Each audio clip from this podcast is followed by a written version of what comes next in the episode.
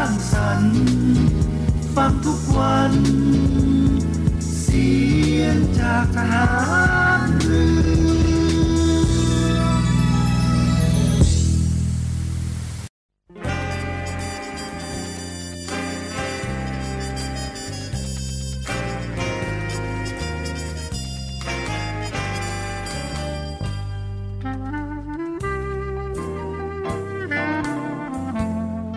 นายทหาร นายตำรวจทุกคน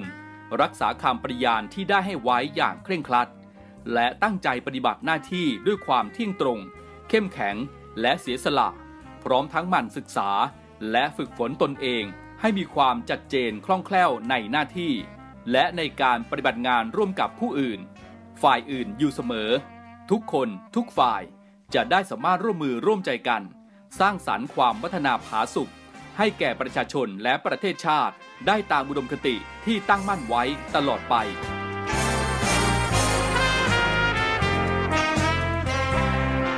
พระราชดำรัสพระบาทสมเด็จพระเจ้าอยู่หัว ในพิธีสวนสนามถวายสัตย์ปฏิญาณของทหารตำรวจเนื่องในพระราชพิธีบรมราชาพิเศษพุทธศักราช 2562 ในวันที่ 18 มกราคม 2563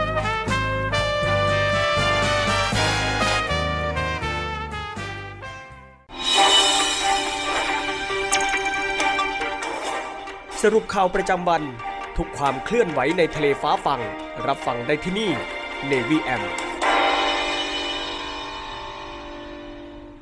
สวัสดีครับคุณผู้ฟังครับในเวลาของรายการ Navy AM ในช่วงสรุปข่าวประจำวันนะครับ ออกอากาศเป็นประจำทุกวันทางสทร3ภูเก็ต AM 1458กิโลเฮิรตซ์สทร5สัตหีบ AM 720กิโลเฮิรตซ์และสทร6สงขลาระบบ AM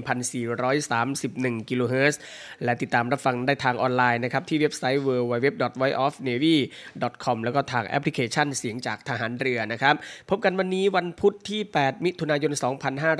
2565 นะครับวันนี้ยังคงมีผมพันจ่าเอกบุญเรือง เพ่งจันรับหน้าที่ดำเนินรายการนะครับนำเรื่องราวข่าวสารที่สำคัญต่างๆนะครับมาอัปเดตประชาสัมพันธ์ให้กับ คุณฟังได้ติดตามรับฟังกันในช่วงเวลา 15นาฬิกา5นาทีหลังข่าวต้นชั่วโมงนะครับจนถึง 16นาฬิกาโดยประมาณนะครับกับเรื่องราวข่าวสารที่สำคัญต่างๆ วันนี้ โดยเฉพาะในส่วนของกองทัพเรือเองนะครับ โฆษกกองทัพเรือก็ได้มีการถแถลงกรณีที่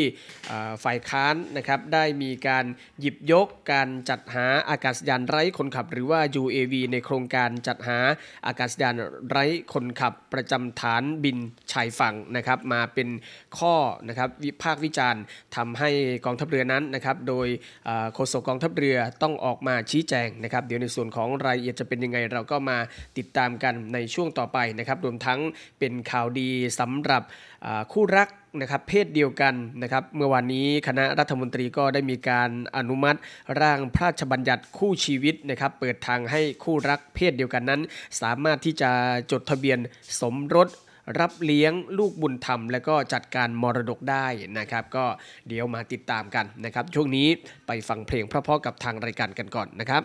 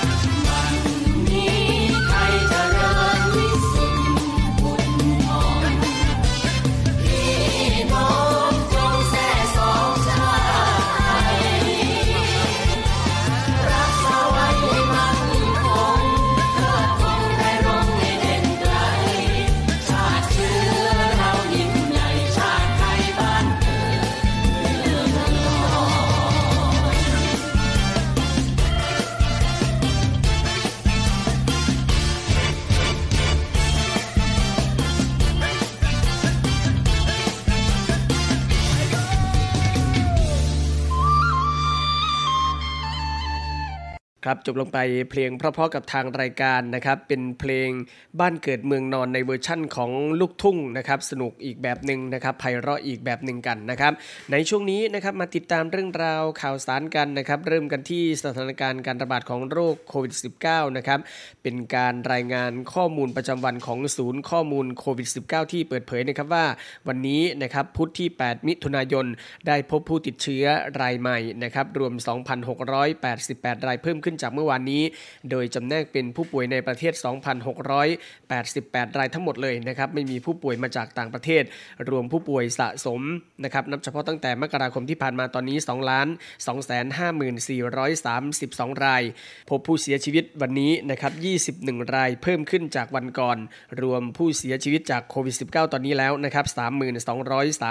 3,239 ราย ขณะเดียวกันก็มีผู้ป่วยที่รักษาหายกลับบ้านได้นะครับ วันนี้ 4,130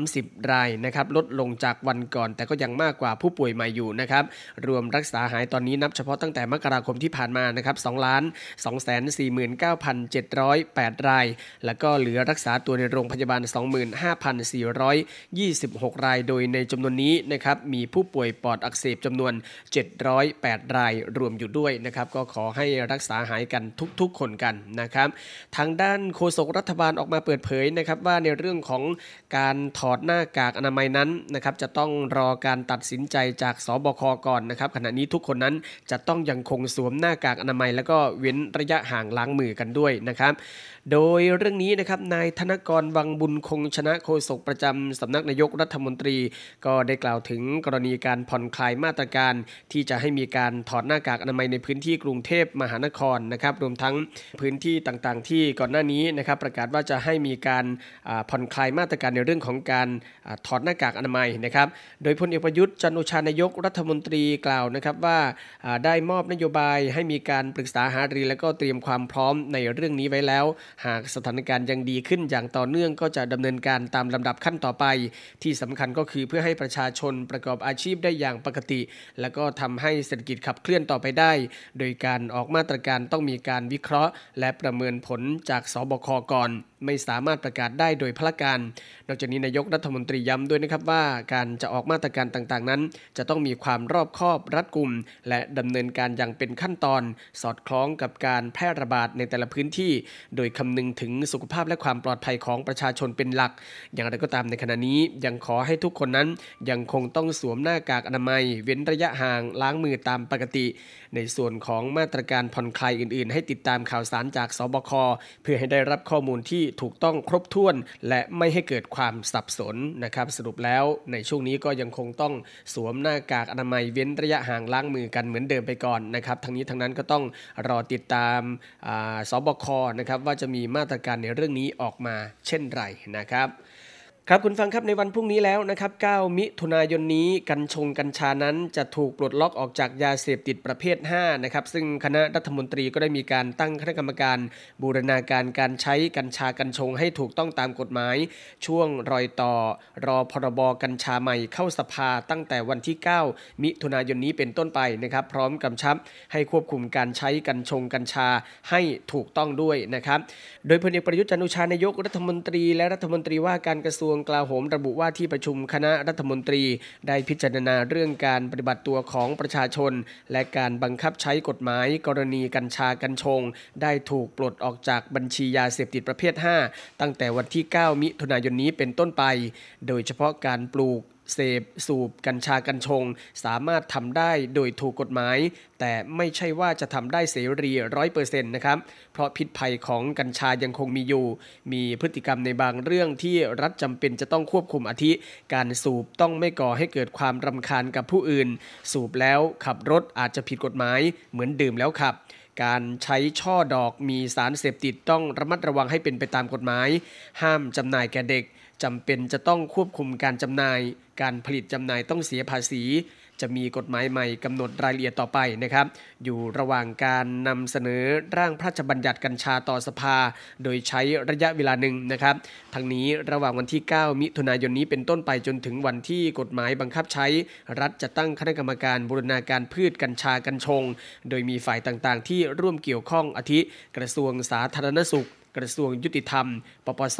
ตำรวจ นักวิชาการและก็ภาคประชาชน เพื่อกำกับดูแลในช่วงรอยต่อนนี้ ให้เป็นไปด้วยความเรียบร้อยตามข้อห่วงใย พร้อมกับการสร้างการรับรู้ให้ประชาชน ตลอดจนรับเรื่องร้องเรียนต่างๆ และก็เรื่องที่อาจจะเป็นปัญหาจากความไม่เข้าใจซึ่งกันและกันด้วยพร้อมกันนี้พลเอกประยุทธ์กล่าวด้วยนะครับว่ากัญชงกัญชาถูกถอดออกจากยาเสพติดประเภท 5 ตั้งแต่วันที่ 9 มิถุนายนนี้ โดยเฉพาะการปลูกการเสพการสูบ สามารถทำได้อย่างถูกกฎหมาย แต่ก็ไม่ใช่ว่าจะทำได้อย่างเสรีทั้งหมด เพราะพิษภัยของกัญชายังคงมีอยู่นะครับ พฤติกรรมการใช้บางเรื่องจำเป็นจะต้องควบคุม อาทิการสูบต้องไม่ก่อให้เกิดความรำคาญกับผู้อื่น การใช้ช่อ ซึ่งมีสารเสพติดก็ต้องระมัดระวัง และก็ห้ามจำหน่ายให้แก่เด็กนะครับ ซึ่งจำเป็นจะต้องควบคุมการจำหน่ายและการเสียภาษี โดยกฎหมายใหม่จะกำหนดระเบียบการปฏิบัติต่อไปนะครับส่วนปัจจุบันอยู่ระหว่างการเสนอร่างพรบกัญชาต่อสภา แต่ว่าในระหว่างนี้ตั้งแต่วันที่ 9 มิถุนายนนี้จนกว่าจะมีกฎหมายบังคับใช้นะครับ รัฐบาลก็ได้ตั้งคณะกรรมการบูรณาการ นโยบายพืชกัญชงและกัญชาขึ้นมา ตลอดจนรับเรื่องร้องเรียนต่างๆ และเรื่องที่อาจจะเป็นปัญหาจากความไม่เข้าใจซึ่งกันและกันด้วยนะครับ ก็ติดตามกันต่อไปนะครับสำหรับเรื่องของการปลดล็อกกัญชงกัญชาพ้นจากยาเสพติดซึ่งจะเริ่มตั้งแต่วันพรุ่งนี้ 9 มิถุนายนนี้แล้วนะครับ ทางด้านโฆษกสารเปิดเผยนะครับว่าสารแต่ละสารทั่วประเทศตรวจสอบ คดีกัญชา พร้อมเตรียมปล่อยตัวในวันที่ 9 มิถุนายนนี้ไม่มีสะดุดแต่อย่างใดนะครับ โดยนายสรวิทย์ลิมปรังสีโฆษกสารยุติธรรมเปิดเผยถึงการเตรียมความพร้อม กรณีที่เว็บไซต์ราชกิจจานุเบกษา ได้เผยแพร่ประกาศกระทรวงสาธารณสุขเรื่อง ระบุชื่อยาเสพติดให้โทษในประเภท 5 พศ 2565 เมื่อวันที่ 9 กุมภาพันธ์ 2565 ซึ่งจะมีผลบังคับใช้ในวันที่ 9 มิถุนายน 2565 จึงส่งผลให้การผลิตนำเข้าส่งออกจำหน่ายเสพหรือมีไว้ในครอบครอง ซึ่งพืชกัญชา หรือการกระทำอื่นเกี่ยวกับพืชกัญชาก่อนวันที่ 9 มิถุนายน 2565 จะไม่มีความผิดอีกต่อไปว่า ตอนนี้เท่าที่ตรวจสอบคือแต่ละศาลก็มีการตรวจสอบสำนวนที่มีผู้ต้องหา หรือจำเลยคดีความผิดเกี่ยวกับกัญชา ที่จะได้รับสิทธิ์จากการแก้ไขกฎหมาย ว่าในศาลแห่งนั้นมีคดีที่จะต้องออกหมายปล่อย หรือคำสั่งอย่างไรบ้าง แต่ก็ไม่ให้มีการเก็บเป็นสถิติหรือต้องรายงานมาที่สำนักงานสารยุติธรรม สำหรับการปล่อยตัวผู้ต้องหาหรือจำเลยในคดีกัญชาในวันที่ 9 มิถุนายนนี้ ไม่น่าจะมีปัญหาติดขัดอะไร เนื่องจากจำนวนผู้ถูกคดี และถูกจำคุกไม่ได้มีจำนวนมาก เพราะส่วนมากคนที่โดนดำเนินคดี เฉพาะกัญชาข้อหาเดียว ส่วนมากจะไม่ถึงขั้นโดนจำคุก อาจจะแค่โดนรอการลงโทษเป็นส่วนมาก แต่ในกรณีที่โดนกัญชาและข้อหาอื่นๆศาลก็จะต้องมีการกำหนดโทษใหม่ เพราะข้อหากัญชาไม่เป็นความผิด และพวกที่โดนกักขังแทนค่าปรับคดีกัญชาศาลก็จะออกหมายปล่อยนะครับ นี่ก็เป็นความเห็นของโฆษกศาลยุติธรรมนะครับ ที่ระบุว่าตอนนี้ศาลทั่วประเทศก็เตรียมพร้อมนะครับในเรื่องของคดีกัญชาที่จะปล่อยตัวนักโทษกันแล้วนะครับก็ต้องติดตามตั้งแต่วันพรุ่งนี้เป็นต้นไปกันนะครับ มาทางด้านในเรื่องของเศรษฐกิจเรื่องของการท่องเที่ยวกันบ้างนะครับในพื้นที่สัตหีบนะครับเตรียมที่จะผลักดันสมสารเป็นเมืองสมาร์ทซิตี้ด้วยรถไฟฟ้าไร้มลพิษ รองรับ EEC รถไฟความเร็วสูงเชื่อม 3 สนามบิน โดยนายอดุลรักสกุลสงสัย นายกองค์การบริหารส่วนตำบลสมสารอำเภอสัตหีบจังหวัดชนบุรี ก็ได้นำคณะกรรมการนโยบายเขตพัฒนาพิเศษภาคตะวันออกหรือ EEC สมาชิกสภาองค์การบริหารส่วนจังหวัดชนบุรี หน่วยงานของกองทัพเรือ ฝ่ายปกครองอำเภอสัตหีบ ผู้นำองค์กรปกครองส่วนท้องถิ่น กำนันผู้ใหญ่บ้านและก็บริษัท IRPC ร่วมกันระดมความคิดเห็นเพื่อวางแผน การพัฒนาตำบลสมสารเป็นตำบลอัจฉริยะ ด้านการขนส่งมวลชนรถไฟฟ้า โดยการนำคณะนั่งรถไฟฟ้า 24 ที่นั่งในโครงการสมสารสมาร์ทซิตี้เชื่อมโยงเขตพัฒนาพิเศษภาคตะวันออกหรือ EEC เข้ารับฟังการบรรยายสรุปเมืองการบินท่าอากาศยานนานาชาติอุตภเปาอำเภอบ้านฉางจังหวัดระยอง และท่าเรือรือพาณิชย์สตหีบ เรือเฟอร์รี่ การท่าเรือสัตหีบฐานทัพเรือสัตหีบอำเภอสัตหีบจังหวัดชลบุรี ซึ่งเป็นการทดลองเส้นทางเดินรถบัสไฟฟ้าแบบร้อยเปอร์เซ็นต์เพื่อให้ตำบลแสมสารเป็นตำบลอัจฉริยะพลิกโฉมด้วยนวัตกรรมใหม่ โดยการนำเอาเทคโนโลยีมาใช้ประโยชน์สูงสุด ในการพัฒนาตนเองและสิ่งแวดล้อมในวิถีชุมชน ตำบลแสมสารเป็นตำบลน่าอยู่อาศัย พร้อมเป็นแหล่งท่องเที่ยวทางทะเลล้ำค่า มีความสุขมั่นคง ทางพลังงานและคุณภาพชีวิตที่ดี สำหรับตำบลแสมสารมีขนาดพื้นที่ประมาณ 20,000 ไร่ ประชาชนประกอบอาชีพประมงและการท่องเที่ยวเป็นหลัก อยู่ในเขตพื้นที่ EEC ใกล้กับสนามบินนานาชาติอุตภเปาสถานีรถไฟความเร็วสูงเชื่อม 3 สนามบิน ท่าเรือเฟอร์รี่ ฐานทัพเรือสตหีบและเมืองพัทยานะครับ ก็ต้องไปติดตามกันต่อไปในเรื่องของการท่องเที่ยว แสมสารเป็นอีกหนึ่งที่นะครับที่นักท่องเที่ยวนั้นจะต้องไปสัมผัสกันนะครับ ทางด้านนายกสมาคมธุรกิจการท่องเที่ยวจังหวัดภูเก็ตเชื่อมั่นนะครับ งาน TTM Plus 2022 หรือ Thailand Travel Mart Plus 2022 เป็นเวทีเสนอสินค้าทางการท่องเที่ยวมิติใหม่ ที่โดดเด่นมีเอกลักษณ์ของประเทศไทย ยกระดับการท่องเที่ยวสู่ตลาดโลก โดยสมาคมธุรกิจการท่องเที่ยวจังหวัดภูเก็ตเชื่อมั่นนะครับว่างาน TTM Plus 2022 หรือ Thailand Travel Mart Plus 2022 เป็นเวทีเสนอสินค้าทางการท่องเที่ยวมิติใหม่ ที่โดดเด่นมีเอกลักษณ์ของประเทศไทย ยกระดับการท่องเที่ยวสู่ตลาดโลก โดยนายภูมิกิจรักแต่งาม นายกสมาคม ธุรกิจการท่องเที่ยวจังหวัดภูเก็ตกล่าวถึงการจัดงาน Thailand Travel Mart Plus 2022 หรือ TTM Plus 2022 เป็นการส่งเสริมการขายด้านการท่องเที่ยว ที่เป็นเวทีการเจรจาธุรกิจและส่งเสริมการขาย ให้ผู้ประกอบการธุรกิจท่องเที่ยวของไทย ได้นำเสนอสินค้า และบริการทางการท่องเที่ยวแห่งใหม่และหลากหลาย พร้อมสร้างประสบการณ์ใหม่ ๆ ในการเจรจาธุรกิจภายในพื้นพื้นที่การจัดงาน เพื่อนำเสนอสินค้าและบริการทางการท่องเที่ยวมิติใหม่ ที่มีความโดดเด่น มีเอกลักษณ์ผ่านการประชาสัมพันธ์ สร้างการรับรู้การท่องเที่ยวไทย ในรูปแบบกิจกรรมสาธิตสินค้า และบริการที่สอดคล้องกับแนวคิดการจัดงาน ให้แก่ผู้เข้าร่วมงานอย่างเช่น สินค้าด้าน BCG Tourism Award หรือสินค้าทางการท่องเที่ยวที่ตรงกับ Amazing Thailand New Chapter ให้แก่ผู้ประกอบการธุรกิจนำเที่ยวจากประเทศต่างๆ ทั่วโลกกว่า 277 รายจาก 42 ประเทศทั่วโลก แล้วก็ผู้ขายอีกประมาณ 264 ราย ที่เป็นกลุ่มผู้ประกอบการธุรกิจท่องเที่ยวจากทั่วทุกภูมิภาคของประเทศไทย อย่างกลุ่มไม้กลุ่ม Entertainment และธุรกิจที่เกี่ยวเนื่องอีกมากมาย นอกจากนี้ยังมีกิจกรรมสำรวจศึกษา และรับข้อมูลสินค้าและบริการทางการท่องเที่ยวที่สะท้อนให้เห็นมุมมองการท่องเที่ยวใหม่ ผ่านกิจกรรมวิถีชีวิตของคนจังหวัดภูเก็ต การถ่ายทอดทิศทาง การขับเคลื่อนการท่องเที่ยวของประเทศและนานาประเทศ การแลกเปลี่ยนทัศนะ และความคิดเห็นผ่านมุมมอง และประสบการณ์ของผู้เข้าร่วมงาน และการเจรจาธุรกิจที่ผู้ประกอบการธุรกิจท่องเที่ยวไทย และต่างประเทศได้เจรจา และนำเสนอขายสินค้าและบริการทางการท่องเที่ยว ซึ่งจะมีการจัดระหว่างวันที่ 8 ถึง 10 มิถุนายนนี้ ก็ถือเป็นงานสำคัญอีกงานหนึ่งในพื้นที่จังหวัดภูเก็ตนะครับสำหรับงาน TTM Plus 2022 ก็สามารถที่จะไปร่วมงานกันได้นะครับ ระหว่างวันนี้ถึงวันที่ 10 มิถุนายนนี้นะครับ มาต่อกันที่ข่าวดีของคู่รักเพศเดียวกันกันบ้างนะครับ เมื่อวานนี้คณะรัฐมนตรีก็ได้อนุมัติร่างพรบคู่ชีวิต เปิดทางให้คู่รักเพศเดียวกัน จดทะเบียนคู่ชีวิต รับเลี้ยงลูกบุญธรรม และก็จัดการมรดกได้นะครับ โดยเมื่อวานนี้คณะรัฐมนตรีก็ได้เห็นชอบร่างพรบคู่ชีวิตพศและร่างพรบแก้ไขเพิ่มเติมประมวลกฎหมายแพ่ง และพาณิชย์ฉบับที่พศที่สำนักงานคณะกรรมการกฤษฎีกา ตรวจพิจารณาแล้วตามที่กระทรวงยุติธรรมเสนอเพื่อเป็นกฎหมายที่รองรับความสัมพันธ์ของการอยู่ร่วมกันเป็นครอบครัวระหว่างบุคคลเพศเดียวกัน โดยมีการอุปการะเลี้ยงดู และมีความสัมพันธ์ในด้านอื่น ๆ ไม่แตกต่างไปจากคู่สมรส โดยร่างกฎหมายทั้งสองฉบับนะครับมีรายละเอียดดังนี้ก็คือ ร่างพรบคู่ชีวิตพศฉบับนี้ให้สิทธิ์และหน้าที่คู่ชีวิตเช่น 1. หน้าที่ในการอุปการะเลี้ยงดูซึ่งกันและกัน 2. ก็คืออำนาจจัดการแทนผู้เสียหายในคดีอาญาเช่นเดียวกับสามีหรือภรรยา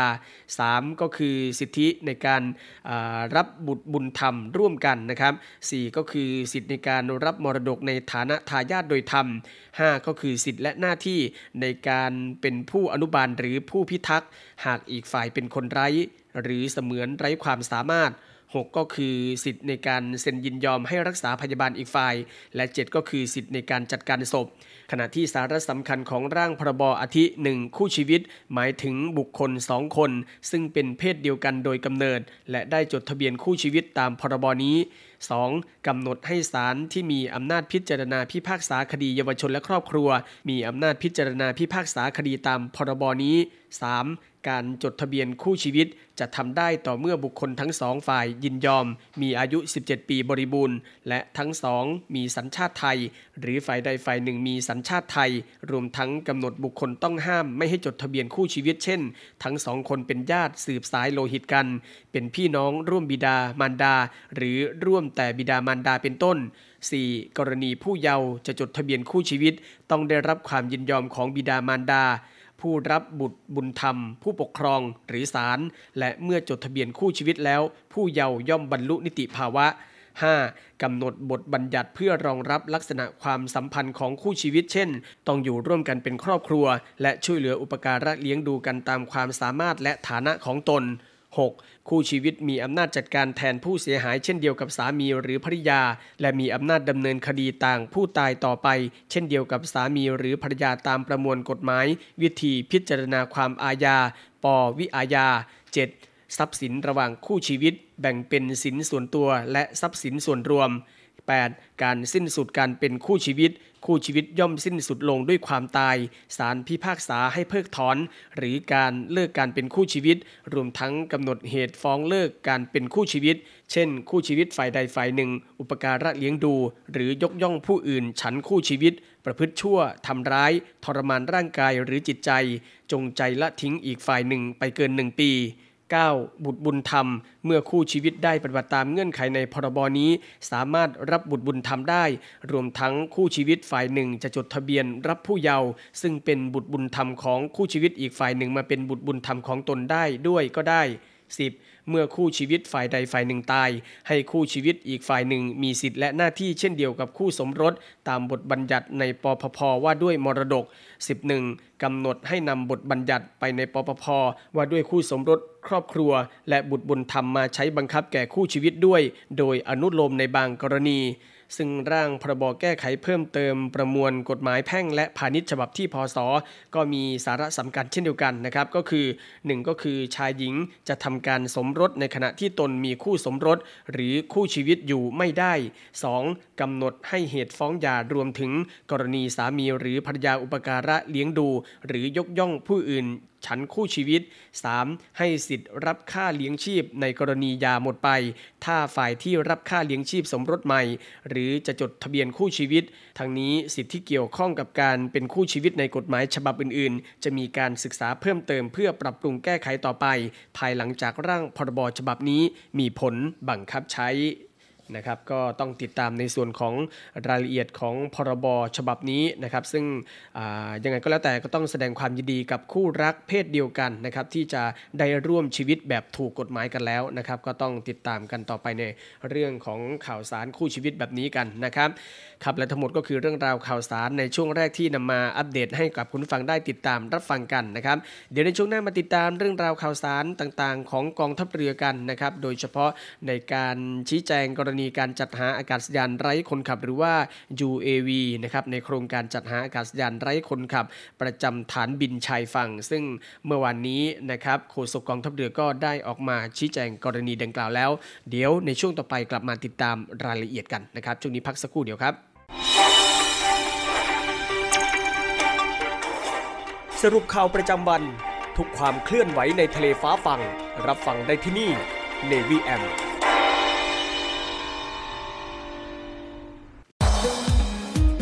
ศูนย์ตอบโต้ภาวะฉุกเฉินโควิด -19 กองทัพเรือ ข้อปฏิบัติเพื่อความปลอดภัยจากโรคติดเชื้อไวรัสโคโรนา 2019 หรือโควิด -19 เมื่อมีอาการป่วย หากมีไข้ร่วมกับไอ เจ็บคอ น้ำมูกไหล หายใจเหนื่อย ภายใน 14 วันหลังจากเดินทางมาจากพื้นที่ที่มีรายงานการระบาด ให้รีบไปพบแพทย์ พร้อมแจ้งประวัติการเดินทาง การล้างมือ ล้างมือด้วยน้ำและสบู่ ถูให้ทั่วทั้งฝ่ามือและข้อมือ 15 วินาที ล้างด้วยแอลกอฮอล์เจลประมาณ 10 ซีซี ถูให้ทั่วทั้งฝ่ามือและข้อมือ 15-25 วินาที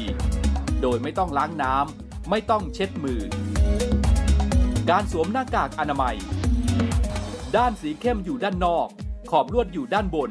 และกดให้สนิทกับจมูก ดึงด้านล่างให้คลุมถึงคาง หน้ากากชนิดกระดาษต้องเปลี่ยนทุกวัน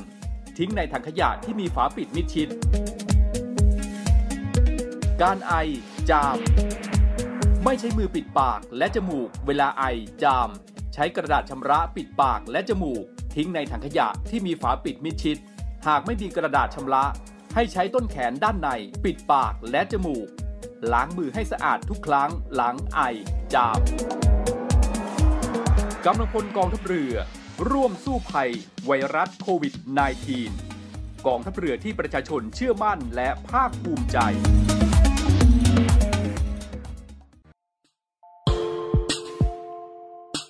ขอเชิญร่วมบริจาคด้วยการซื้อเสื้อ Navy Love Dog and Cat เพื่อหารายได้สมทบทุนเข้ากองทุนศูนย์ดูแลสุนัขจรจัดของกองทัพเรือ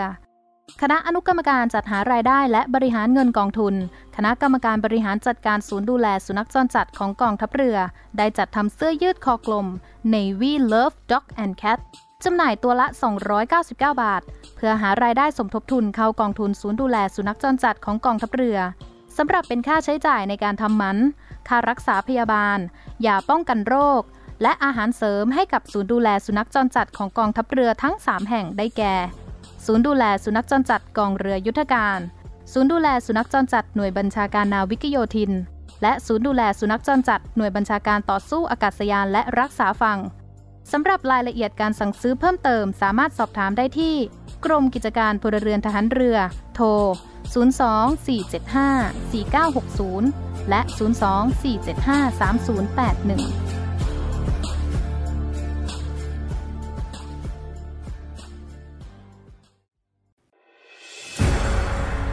กองทัพเรือจัดตั้งกองทุนน้ำใจไทย เพื่อผู้เสียสละในจังหวัดชายแดนภาคใต้ และพื้นที่รับผิดชอบกองทัพเรือ เพื่อนำไปมอบให้กำลังพลกองทัพเรือ และครอบครัวที่เสียชีวิต หรือบาดเจ็บทุกพลภาพ จากการปฏิบัติหน้าที่ ร่วมบริจาคเงินสมทบทุนช่วยเหลือได้ที่ ธนาคารทหารไทย สาขากองบัญชาการกองทัพเรือ หมายเลขบัญชี 115ขีด2ขีด17087ขีด2 ชื่อบัญชี กองทุนน้ำใจไทยเพื่อผู้เสียสละในจังหวัดชายแดนภาคใต้ และพื้นที่รับผิดชอบกองทัพเรือ กรุณาส่งหลักฐานการโอนเงินมาที่กรมการเงินทหารเรือ หมายเลขโทรศัพท์ 0 2475 5557 หรือ 02475 4584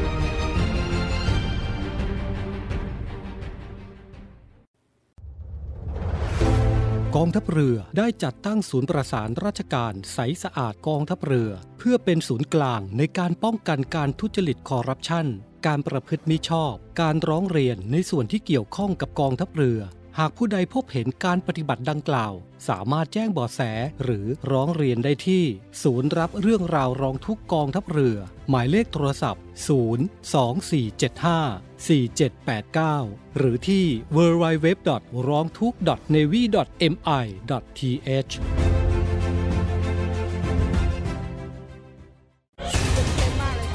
www. ร้องทุก navy mi th ปัญหาความเดือดร้อนเจ็ดสีช่วยชาวบ้านพร้อมสะท้อนให้สังคม รับรู้ช่วยเหลือแก้ไข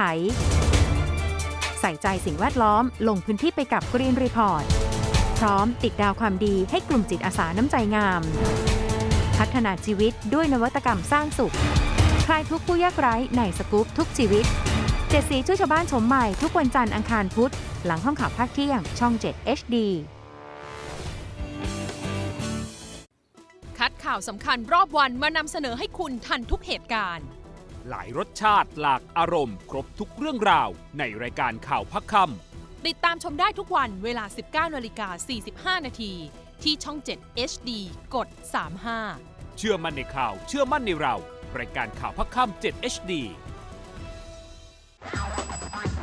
ขยี้ข่าวใหญ่ ขยายข่าวร้อน เกาะกระแสคลิปดัง รู้ครบทุกรสจบที่นี่ที่เดียว เย็นนี้มีเคลียร์ทาง Facebook Live CS7 HD News 17นาฬิกาทุกวันจันทร์ถึงศุกร์เพื่อนสีถ่ายใจไม่สีจริงไม่มานะจ๊ะสีปึกกันมาตั้งนาน คลิปนี้แหละ จากเพื่อนจะกลายเป็นศัตรู กับคำถามสุดโหดเพื่อพิสูจน์ใครคือเพื่อนแท้ ใครใน 3 คนนี้ที่ เจ้าชู้ที่สุดกี้กับพี่บูมอะคูณ 2 พี่บูมไปนั่นคือพี่ออฟวัดใจกันไปเลย ในรายการเพื่อนสีทายใจทาง Facebook Fanpage CS7HD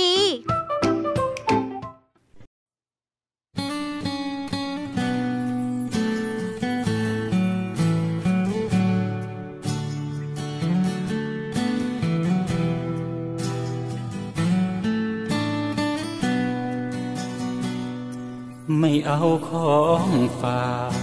แค่อยากให้พ่อกลับมาคำวิงวอนของลูกโทรหา น้ำตาจะไหลทุกทีหนูก้มกราบแม่ เหมือนเดิมวันพ่อปีนี้ เพื่อนมันล้อว่าพ่อไม่มี หนูบอกว่ามีอยู่ที่ชายแดน ว่างสายจากลูก มันจุกในใจจริงแท้ ไม่มีเวลาอบอุ่นดูแล เจ้ามีเพียงแม่เฝ้าคอยโทษแทน เมื่อลูกเติบใหญ่ จะรู้สิ่งใดที่ควรห่วงแหน เหมือนดังพ่อต้องมาชายแดนเพื่อทดแทนแผ่นดินถิ่นไทย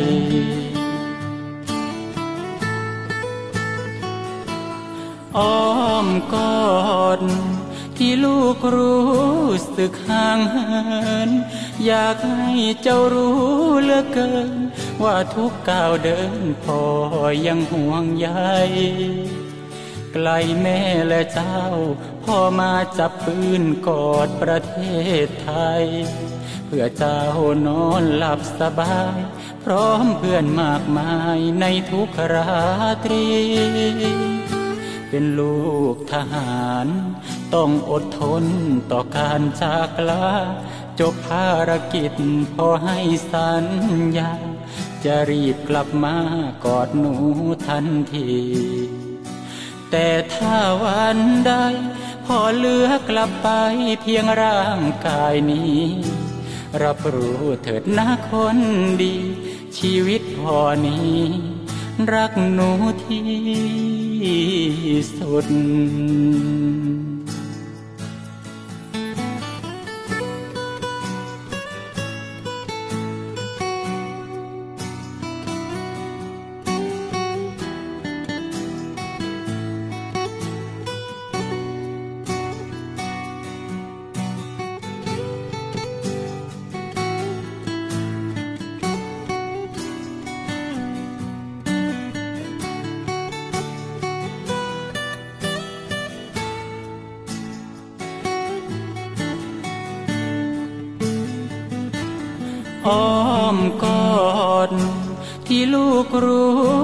ึกห่างเหิน อยากให้เจ้ารู้เหลือเกิน ว่าทุกก้าวเดินพ่อยังห่วงใยไกลแม่และเจ้า พ่อมาจับปืนกอดประเทศไทย เพื่อเจ้านอนหลับสบาย พร้อมเพื่อนมากมายในทุกราตรี เป็นลูกทหาร ต้องอดทนต่อการจากลาจบภารกิจพอให้สัญญา จะรีบกลับมากอดหนูทันที แต่ถ้าวันใดพอเลือกลับไปเพียงร่างกายนี้ รับรู้เถิดนะคนดี ชีวิตพอนี้ รักหนูที่สุด แต่หากวันใด ลมหายใจของพ่อไม่มี เมื่อเจ้าเติบใหญ่จะเข้าใจดี ว่าพ่อนี้ทิ้งเจ้าเพื่อใคร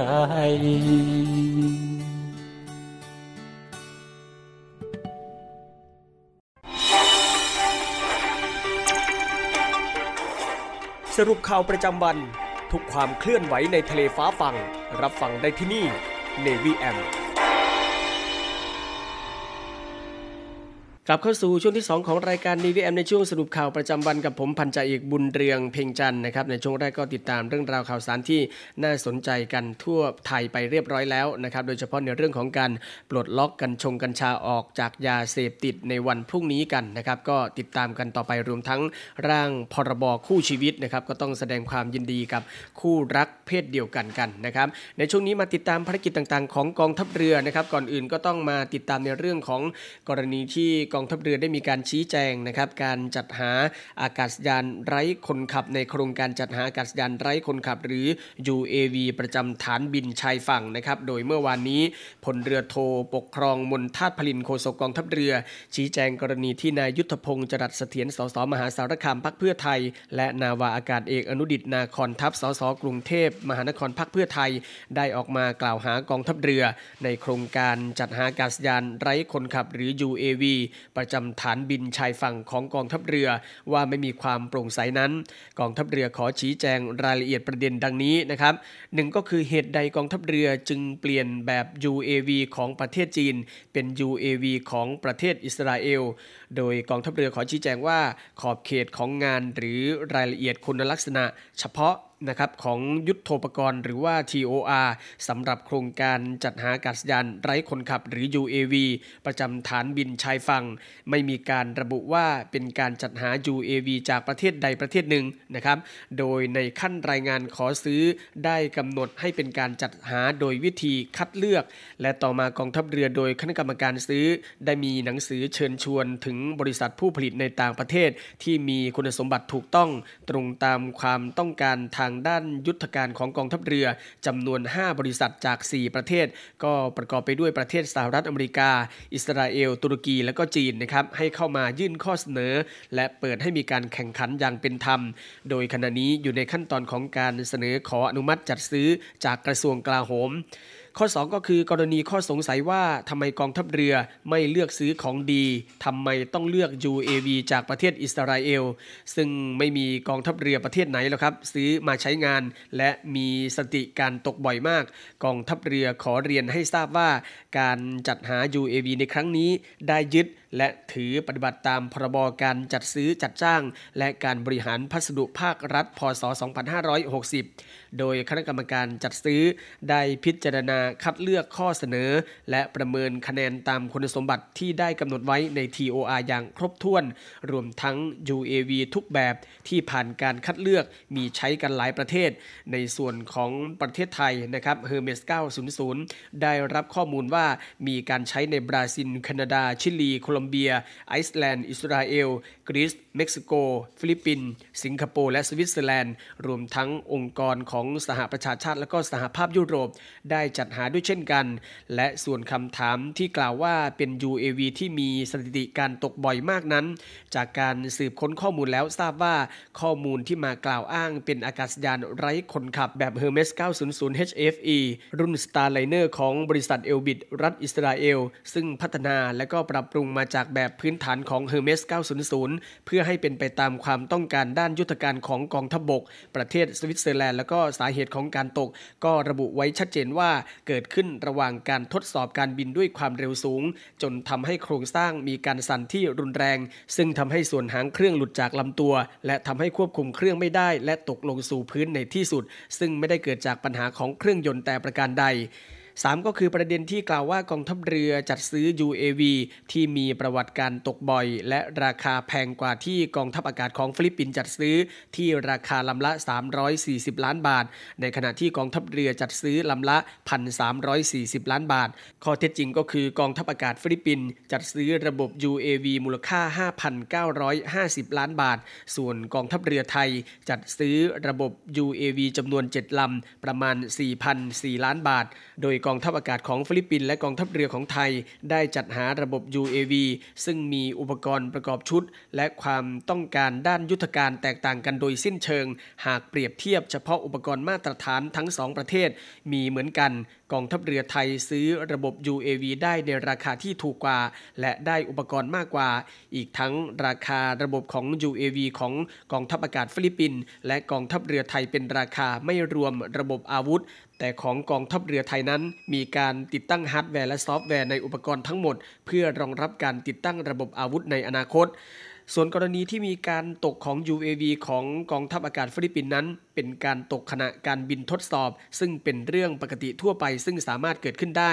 4ก็คือการกล่าวหาที่ว่ากองทัพเรือเลือกแต่ UAV ของบริษัท จันเกษมอินเตอร์เนชั่นแนลจำกัดนั้น กองทัพเรือขอเรียนให้ทราบว่า ขอบเขตของงานหรือ TOR สำหรับโครงการนี้ ตามที่ได้นำเรียนไปแล้วนั้น ได้กำหนดคุณสมบัติของผู้ยื่นข้อเสนอ ที่เป็นบริษัทผู้ผลิตในต่างประเทศไว้หลายประการ อาทิต้องเป็นนิติบุคคลที่เป็นผู้ผลิตหรือผู้จำหน่าย หรือเป็นหน่วยงานหรือเป็นองค์กรของรัฐบาลที่มีอาชีพรับจ้าง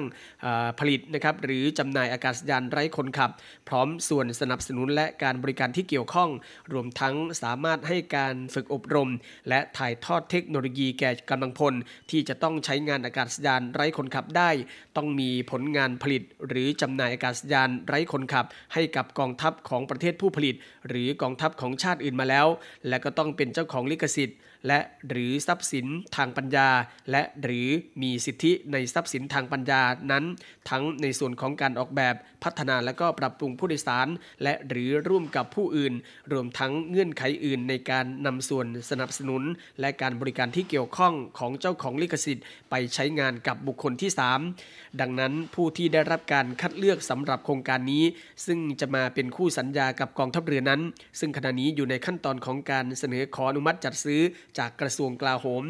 ข้อ 5 ก็คือข้อสงสัยที่ว่ากองทัพเรือจะรับประกันได้อย่างไร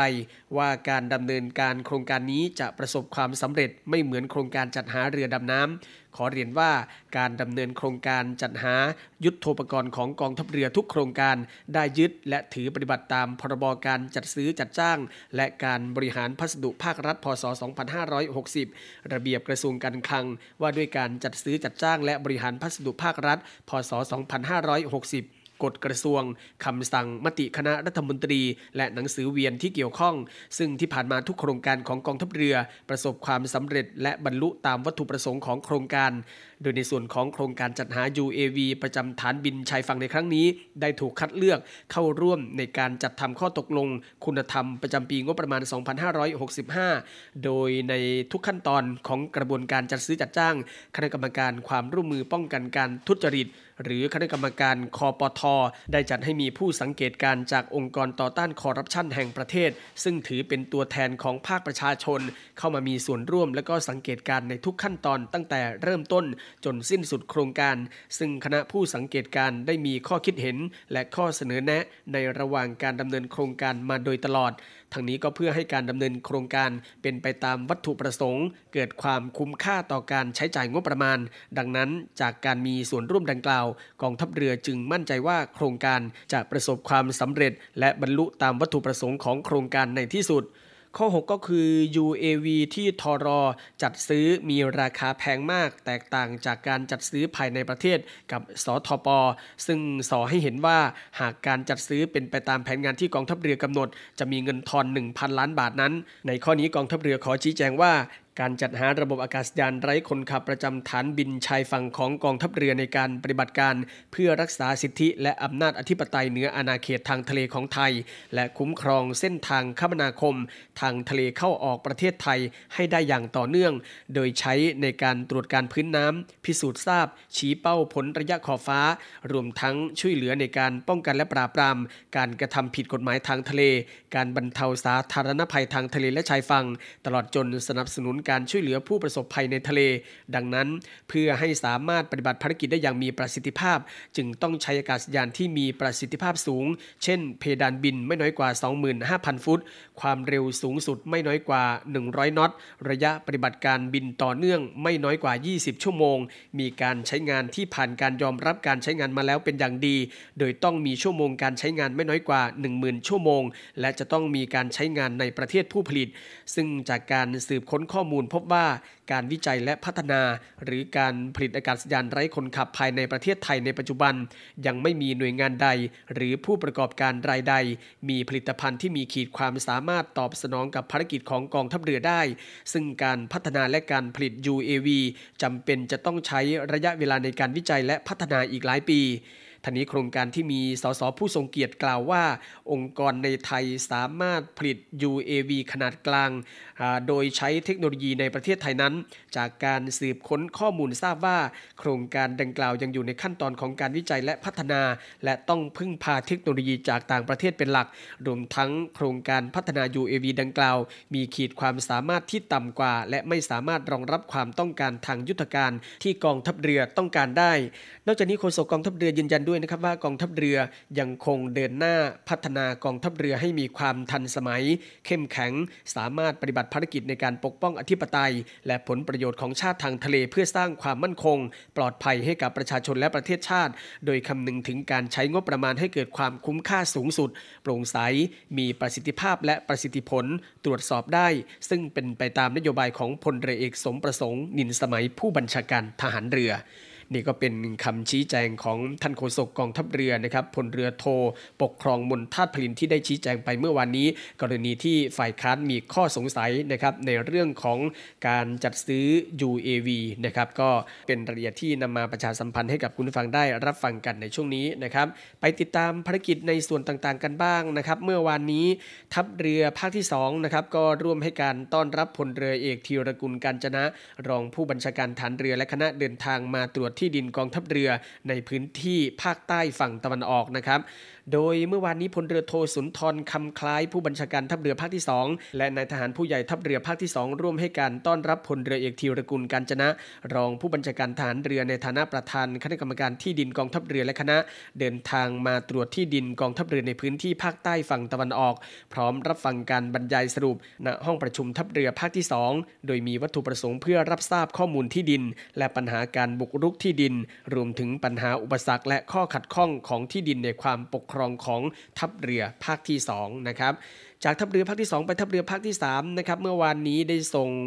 169 ผู้ต้องกักชาวเมียนมา กลับประเทศไปเป็นที่เรียบร้อยนะครับภายหลังคดีสิ้นสุด พร้อมขอให้เข้าตามช่องทางที่ถูกต้องตามกฎหมาย เมื่อวานนี้ทัพเรือภาคที่ 3 โดยศูนย์ประสานงานประมงชายแดนทางทะเลไทยเมียนมานะครับได้มีการจัดกำลังพลบูรณาการร่วมกับหน่วยงานความมั่นคงในพื้นที่จังหวัดระนอง และนายอูเยลินแทะผู้ช่วยทูตแรงงานสาธารณรัฐ แห่งสภาพเมียนมาประจำประเทศไทยได้ร่วมเป็นสักขีพยานในการส่งกลับผู้ต้องกักชาวเมียนมา ที่ถูกดำเนินคดีในราชอาณาจักรไทย และคดีเป็นที่สิ้นสุดแล้วกลับประเทศด้วยเรือหางยาวจำนวน 9 ลำนะครับ ผ่านทางจุดผ่านแดนถาวรท่าเทียบเรือศุลกากรบ้านเขานางหง หมู่ที่ 5 ตำบลปากน้ำอำเภอเมืองจังหวัดระนอง โดยชาวเมียนมาที่ถูกกลับเมื่อวานนี้นะครับมีจำนวน